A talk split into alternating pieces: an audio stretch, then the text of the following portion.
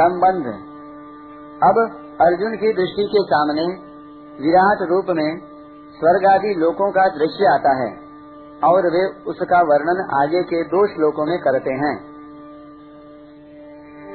अमीहे त्वाम्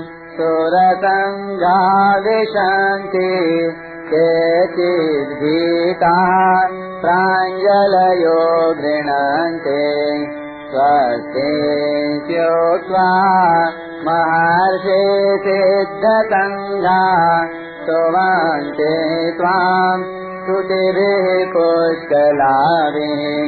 इक्कीसवां श्लोक। वे ही देवताओं के समुदाय आप में प्रविष्ट हो रहे हैं। उनमें से कई तो भयभीत होकर हाथ जोड़े हुए आपके नामों और गुणों का कीर्तन कर रहे हैं। महर्षियों और सिद्धों के समुदाय कल्याण हो, मंगल हो ऐसा कहकर उत्तम उत्तम स्तोत्रों के द्वारा आपकी स्तुति कर रहे हैं। व्याख्या अमी ही त्वाम सुर संघा विशंति। जब अर्जुन स्वर्ग में गए थे, उस समय उनका जिन देवताओं से परिचय हुआ था, उन्हीं देवताओं के लिए यहाँ अर्जुन कह रहे हैं कि यही देवता लोग आपके स्वरूप में प्रविष्ट होते हुए दिख रहे हैं। ये सभी देवता आप से ही उत्पन्न होते हैं, आप में ही स्थित रहते हैं। और आप में ही प्रविष्ट होते हैं।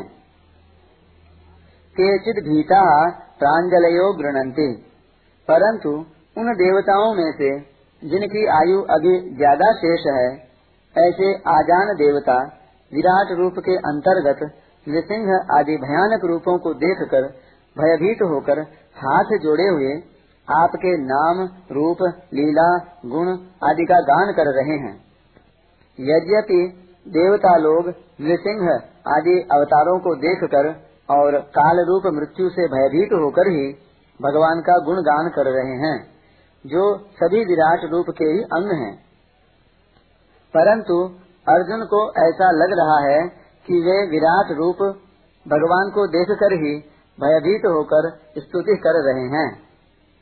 स्वस्ति महर्षि सिद्ध संगा सुवंती स्तुति भी पुष्कलाभि सप्तर्षियों, देवर्षियों, महर्षियों, सनकादिकों और देवताओं के द्वारा कल्याण हो, मंगल हो, ऐसा स्वस्ति वाचन हो रहा है और बड़े उत्तम उत्तम स्तोत्रों के द्वारा आपकी स्तुतियाँ हो रही हैं।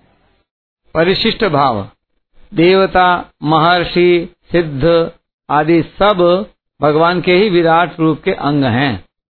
अतः प्रविष्ट होने वाले, भयभीत होने वाले, भगवान के नामों और गुणों का कीर्तन करने वाले तथा स्तुति करने वाले भी भगवान हैं।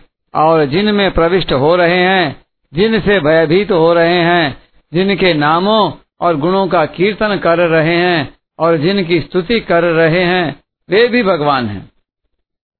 यह भगवान के सगुण रूप की विलक्षणता है।